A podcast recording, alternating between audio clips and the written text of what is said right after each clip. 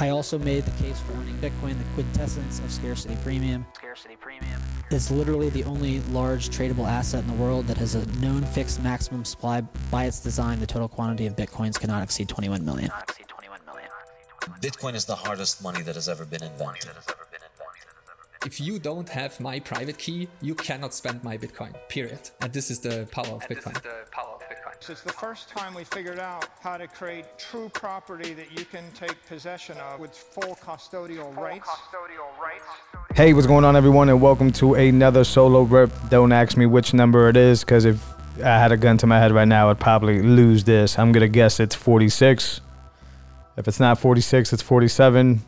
Uh, either way, feel free to leave a, a a boost here down below and let me know if I'm right or if I'm wrong.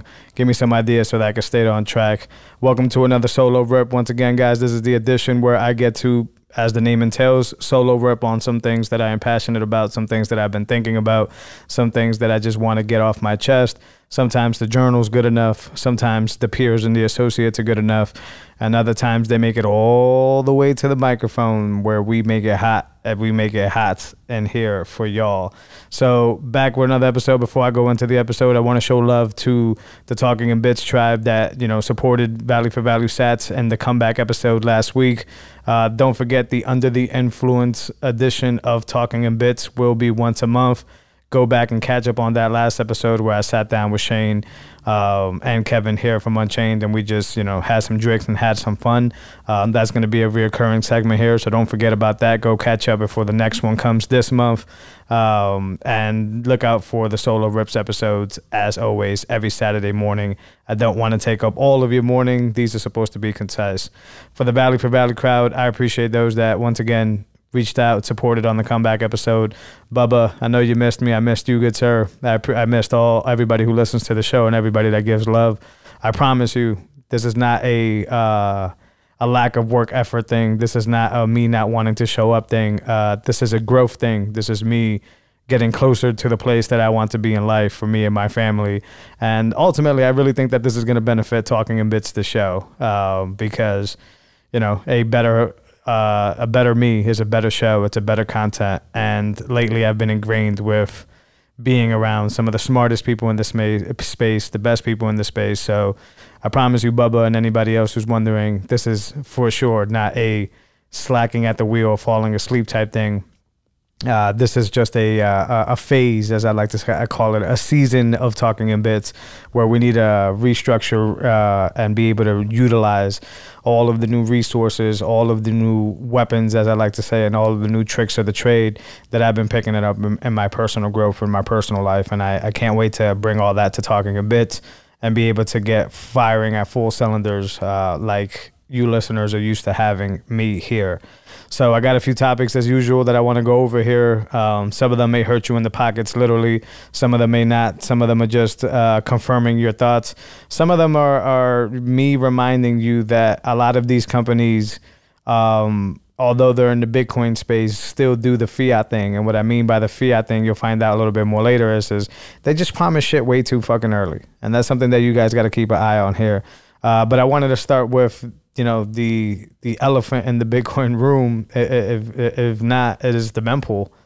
So if you don't know, or if you never go to mempool dot space, or even care about mempool dot space, go ahead get to your closest computer, type in mempool m e m p o o l dot space, and go ahead and see the train wreck that is the blockchain right now. Um, for those of you that don't know, the mempool is where you can see how many transactions are uh, currently uh, waiting to be, you know, um, you know, confirmed.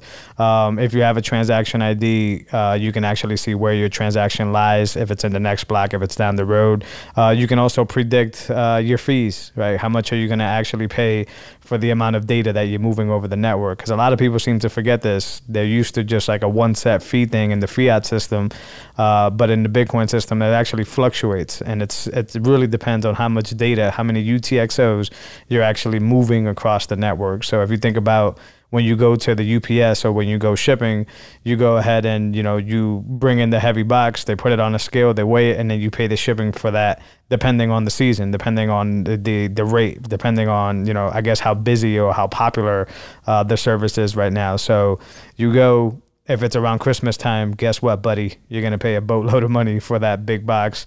If you are to lighten that box up, then you pay less, et cetera, et cetera. Uh, but if you were to go with that big box, uh, let's just say at a different time of the year, maybe the summertime, maybe a time that's not so popular, uh, then you'll see reduced fees there. You'll see reduced rates there. So the mempool works in that nature, except it doesn't care about seasons. It cares about input flow, uh, meaning how busy it is, how many transactions are left, and who is the highest bidder of those transactions. So somebody who pays more to get into the club, as I like to say, will always get their transaction mined before the person that doesn't want to pay more. Now, depending on your situation, that's perfectly fine, right? Sometimes you're paying your own wallet. Sometimes it's a cold storage move and you're not really worried about how long it takes. Uh, but if you are trying to pay somebody and you are trying to move Bitcoin across the network to get it to settle, then you better be on layer two Lightning because if not, you're probably going to get extremely wrecked uh, and that's what's going on with the mempool. So I'm not going to speculate on what it is. I think ever since Ordinals, um, the mempool has been completely jacked up. Um, uh, I think I've seen it over 200 blocks before, but this will probably be the second time since I've been in Bitcoin that I've actually seen the block size go uh, past 206 blocks, ready uh, still to be mined. Uh, I saw that you needed at least 100 sats in order to not even get purged that's another part of it, y'all. If you know the low priority is at 100 sats per byte, and you drop in a transaction that's 50 sats, well, the network is just going to completely, you know, get rid of your transaction. It's going to return it to your wallet basically, or it's going to null and by, uh, basically remove it from the mempool itself. So interesting stuff to keep your eye on. But why is this important, Jose? And why are you bringing it up? Well, first of all, this is another notch to Lightning. This is another reason why, when possible, you should be using Lightning uh, at all at all times. Now, custodial seems to be the only, the fastest and easiest way to be able to use Lightning on the fly. I'm still a big Cash App user. I'm still a big Muun Wallet user. Uh, with their tricky custodial, non-custodial crap that they be talking about, and uh, you know, Strike, et cetera, et cetera. But those transactions obviously due to the, the the the nature of Lightning, are settling for me much faster. On the other hand, I have a bunch of sats that are waiting for me to basically move into multi-sig cold storage, uh, and those are basically sitting there because I don't have no rush to move those sats, but uh, I'm gonna try to be patient and be able to pay a low fee for the example of the box, so I can be able to move that Bitcoin over um, and, and, and pay a, a, a reasonable price for it. But there's another thing that you need that you can do here to basically um, get around this, and this is something that you shouldn't do right now. Definitely don't do this when the fee rates are high. But if the fee rates were to drop, you need to be future thinking and let this lesson here uh, know that this isn't the last time that the mempool will get blocked up. Even if it clears off in a week, uh, in the future, we're going to get situations of this, if not worse. So, how do you prepare for that situation, considering, like I've been discussing, that you have to move? Uh, a ton of data across the network and it's going to cost you. Well, you do something that some people call maintenance, some people call a consolidation. Uh, consolidation is the most common way to, to do it. So, what you do is you get all of your loose UTXOs, right? So, every time you dollar cost average into a wallet, you're inserting a UTXO into that wallet, right? So, if you do it once a week, then by the end of the month, you got four UTXOs worth whatever amount you put into it in that wallet. So now when you go to spend from that wallet, remember the example of the box being jam packed. I'm going to have to go ahead and send four, right, UTXOs, and I'm going to have to pay the weight or the sats by weight uh, on those UTXOs. And and the problem with that is is that you know obviously it's more weight, it's more mass, it's more money to sign. So imagine signing, uh, uh, uh, especially a multi-sig transaction, which has a lot more information, which means you have to pay a lot more fees. Imagine signing a 100 UTXO, uh, uh, you know, transaction in the current state of the mempool. If you do that, you're probably going to end up paying easily a few thousand dollars, a few hundred dollars. It's not going to be worth it uh, to be able to move that. I actually want to meet the people that I see that actually take the hit on $400 transaction fees to be able to move some Bitcoin. They're either extremely big dogs, meaning, you know, hey fam, what's the point of 400 bucks if I'm moving 90 Bitcoin? Like that I get, or uh, they really just don't understand the stuff that I'm explaining here right now, which is being able to know the smart time to move in the big uh, in, in the mempool and move in the network. So what do you do? So you wait till the fees get really low, right? And then you batch spend all of your UTXOs to yourself. You can send them to your own wallet, whether it's another wallet, um, like if you're going, I don't know, from Sparrow to Blue Wallet, right? Or uh, it, you can literally just send it to your next address up. Now, what that's going to do is it's going to grab all of the UTXOs, right, that you have in that wallet. If you do a max spend, it's going to go ahead and spend that all, right, and then it's going to create one two, one UTXO from what's left over uh, after the miner fees and after you went ahead and paid that wallet. Now, if you did a max spend, then you're going to get all those funds. But sometimes people do it with a small spend so that they can get the change refunded to them as one UTXO. This is actually really hard to explain, but I've been working on some educational stuff about this that you can go ahead and check out on Unchained YouTube. This is not a show. This is just stuff that we've been working on here because it is very complicated to um, try to you know uh, identify here. So the fees are low. You go ahead and let's say you just use nine. You use nine UTXOs. You turn them into one UTXO. Now in the future, when you go to spend that same balance, you'll pay a lot less in fees because you're only moving one UTXO as opposed to moving the nine UTXOs. So if I'm getting a little bit into the weeds here, I'm sorry. I know this is an audio experience and you're not able to see it visually, but imagine, you know, putting nine different things into a box or putting one thing to a box. Which box is going to be cheaper and which one is going to be less for you to send? It's probably going to be the one that has the uh, one in it and not the nine in it. So that's what I highly recommend for people to do. If you're if you're if you're doing multi-sig cold storage, you absolutely need to really be ahead of this because with multi-signature uh, includes multiple signatures, which includes more data, which includes higher fees naturally. Like multi-sig transactions actually have more fees naturally.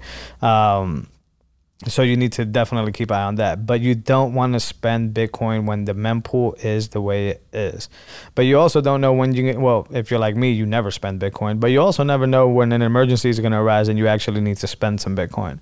And in that situation, this is where keeping the, the, the wallet clean, right? This is where keeping the maintenance clean uh, uh, and keeping the UTXOs in order is going to be really, really, really big. So to sum this uh, this section up, which is a really important section, and if you didn't really get any of this, I highly uh, recommend that you you know basically rewind a little bit and try to understand what it is that I'm trying to say. You really need to turn those many UTXOs from dollar cost averaging because everybody who's a makeshift investor or everybody that's this or everybody that's that is going to tell you dollar cost averaging is the best bet. Now I would agree with that um, because you know we don't all have thousands of dollars to throw, and sometimes we just want to buy on the spot. Uh, if you're like me, you like to sweep your change into Bitcoin, uh, which is very effective way to dollar cost average. But you need to pool all of those UTXOs in uh, you know a surface level wallet, whether it's a custodial wallet or not, uh, and then be able to send UTXOs to your cold storage when they're big, when they're built up so that when it finally makes it to you to your cold storage, you have one UTXO worth the amount of all the other UTXOs, as opposed to having all of those UTXOs. And then inside of your cold storage, you're going to do the same thing, maybe once a quarter, whatever it may be. You're going to go ahead and spend your UTXO to yourself, all of them, and turn that into one. So if you have, you know, let's just say 0.25, 0.25, 0.25, you know, and four UTXOs, that's a whole Bitcoin, right? Uh, but you can go ahead and spend all four of those 0.25 UTXOs and get back one UTXO worth one Bitcoin. And that one Bitcoin in the future is going to be much more easier and cheaper for you to move because, you know, as institutions start jumping on, as companies and, and, and technology starts to like figure out that Bitcoin is the winner and Bitcoin is ahead of it all, then naturally that the base layer is going to get completely jacked up. It's going to get completely slowed down. It's supposed to because it's supposed to function the way it functions. So the difficulty adjustment will fix itself every two weeks, but that doesn't change the fact that transactions can still go in and you can still get wrecked. So as I said earlier, this is a really good example lately how the mempool is of why Lightning uh, development and Lightning implementations are so important. Uh, but it also is a reminder that you need to keep your you know your your wealth uh, organized. This isn't just a dump it and go type thing. Um, and if you don't heed this advice, then somewhere down the road, you won't be able to dump it and go because it's going to cost you more money to move it than it's actually going to cost you to than than you actually have, and then therefore you did all this for nothing. So I know, guys, that's a lot, especially if you're new to Bitcoin. You're probably listening, thinking, "Well, they just told me the dollar cost average, and that's all I need to do." Um, that is correct, and, and that's an acquiring mechanism, and, and that it's not a bad idea. But unlike fiat dollars that just end up in this magical ledger of numbers that don't mean nothing, you you know UTXOs are actually data, and UTXOs, uh, if the miners want to show any interest in mining it, needs to have an incentive for it to be mined. Uh, and those fees and that mempool will go up, and and uh, it will be harder and harder for you to be able to move any of that stuff. So uh, the mempool is a mess. Make sure you do consolidations. Back to the real life world. Uh, inflation prints at about 5%. Am I surprised? No, and I actually think it's more than that. And the reason I think more than that is because I'm a family man and I have a household and I manage the budget of the household. And if I don't want to give some exact details, but I will tell you that uh, spending has gone up more than 5%. And it's not because we're paying for Netflix subscriptions or more food. Um, it's because the clowns up at Clown World over there at the Fed continue to play around, continue to lie, and most importantly of it all, continue to print money.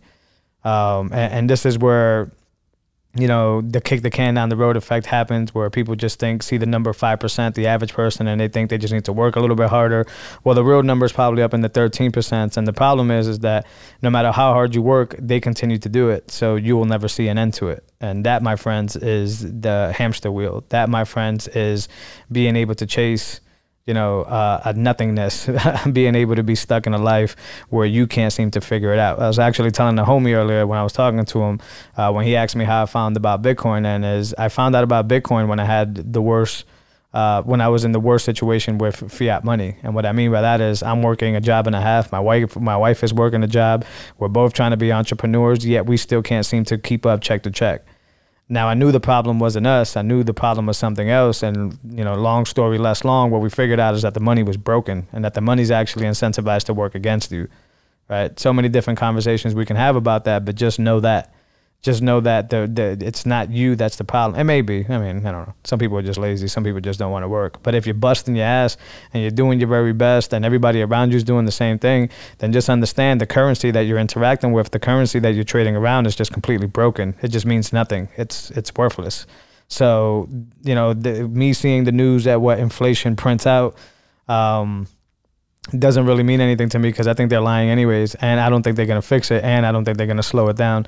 And the only way they can fix it is by making every single one of uh, you know our basic human beings uh, a life a living hell.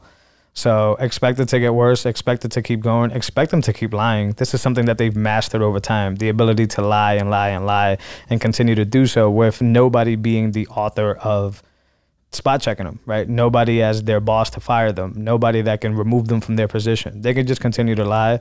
And if they fuck up on the lie or if they get caught on the lie, then they could just make up the next one with no repercussions for the previous one. And that's the type of system that governs us, uh, to be quite fair and to be quite frank. Uh, if there's somebody that wants to come on the show and try to explain to me otherwise how they're making decisions that's best for us and all this and this and this and that, I'll be more than happy to have you on the show. But I will say that if you are that person, you might be speaking a losing battle because this is the reason Bitcoin wins. And you have all the proof, you know, against working against you to say over the years, over the years, especially since we since 1971, to say that they're not out for our best interest. They're out for their own best interest, and unfortunately, we need to be sacrificed in order for keep, for them to keep their best interest. And that's just how I feel about that whole governing system. So remember, they can lie as much as they want and they could just like refine the lie and make the lie better or make it worse or make it different. Um, but other than that, they're gonna need they're gonna keep doing it because there's no reason for them to slow down. Speaking of a somebody who may need to slow down, and and this is what I'll end the solo rip on here, uh, guys. But the strike is at it again. What do I mean by that? Well, you have historically been documented here since the beginning of Talking Bits is saying that Jack Mallers announces things way too early. They're a hype company.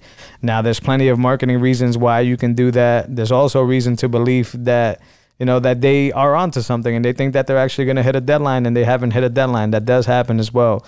But the, the, strike is the only company that i can think about in bitcoin since i've been in bitcoin that continues to do this over and over again. I'm not going to say that it's a lie. A lie is really hard to put on strike and to put on jack or whatever um, especially coming off the topic of uh, uh, of our government basically just being professional liars. I'm not saying he's a liar. I'm just saying that I don't know. I don't even know what I'm saying. Somebody just needs to call this out. I think I'm the person that needs to call this out. But I got an email from Strike earlier today. They collected my email, I'm going to say a year ago or so, about this Strike debit card that was supposed to be coming out. Um, I got an email today saying, oh, whoops, we messed up. We're going to backtrack on that. And that's not going to happen now. But they collected my email and did anything they wanted with that information. I don't know what they did. I'm not going to say it's malicious, but the fact is is that you opened up a landing page for people to sign up, for people to refer friends. How many referrals did they get out of that, right? To be able to move up on this wait list that now doesn't seem to exist. And this is the same thing they continue to do. They continue to say this is about to come out. Be ready for it. They get the world pumped up. Everybody's really good. Uh, everybody, you know, Striker's the best and yo and all this stuff and all that. And then eventually they just either delay it or it just doesn't come anytime where it's relevant news. It comes later down the road. Um, you know, the argument is is that they're perfecting it before they get it out. Maybe that's the case. I, I don't know. But to me, if it's not ready, it's just not ready. And if it's in the exploratory phases or in the early phases, then it's simply just not ready. You just don't need to. Sp- you, you you're not even being asked this information, right? Like nobody's even coercing you to give sneak peeks or shit that's coming around the corner. You're just publicly saying this shit because it sounds good to say, because it makes you seem very entrepreneur, because it makes you seem like you're moving faster than anybody else. But what it really is is just a waiting game for everybody who really gives a fuck right? Like me, um, I don't need another debit card. I don't need another credit card. But they, you know, when they announced it, it, it was very early on where there wasn't that many of those around, like Bitcoin backed ones. So to me, it was extremely exciting. I'm sure many of you guys signed up and referred some friends. Strike was able to get all that traffic and get all that, and now they just say, hey, thank you. If you got any questions, let us know. But you and I both know, or you and all of us know, that if you ask any questions, they're not really going to give you any answers. It's just a, a false promise that wasn't delivered. So I mean, you know, Jack is Jack. Jack is him. Fun to talk to. Pioneered the space. Somebody who needs to be there.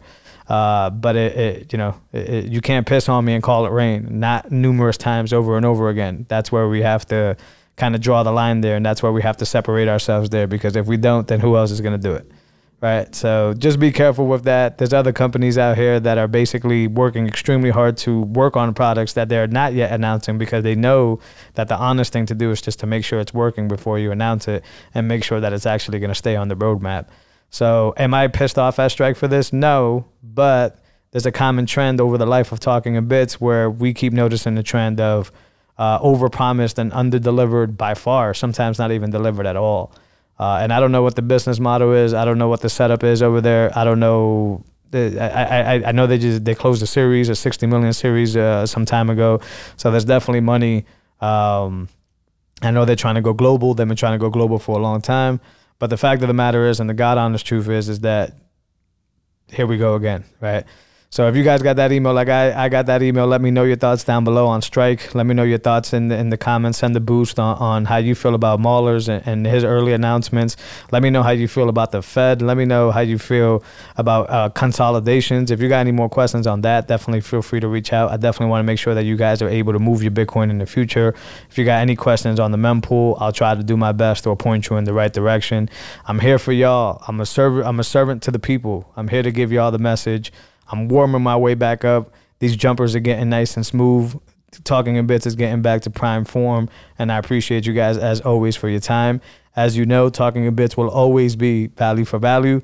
Um, and if it changes in the future, I'll be the first one to let you know. But I will say this right now that's not going to change. Solo rips will always be value for value. Don't know what happens with the other shows uh, with the other segments, like under the influence or the main chain.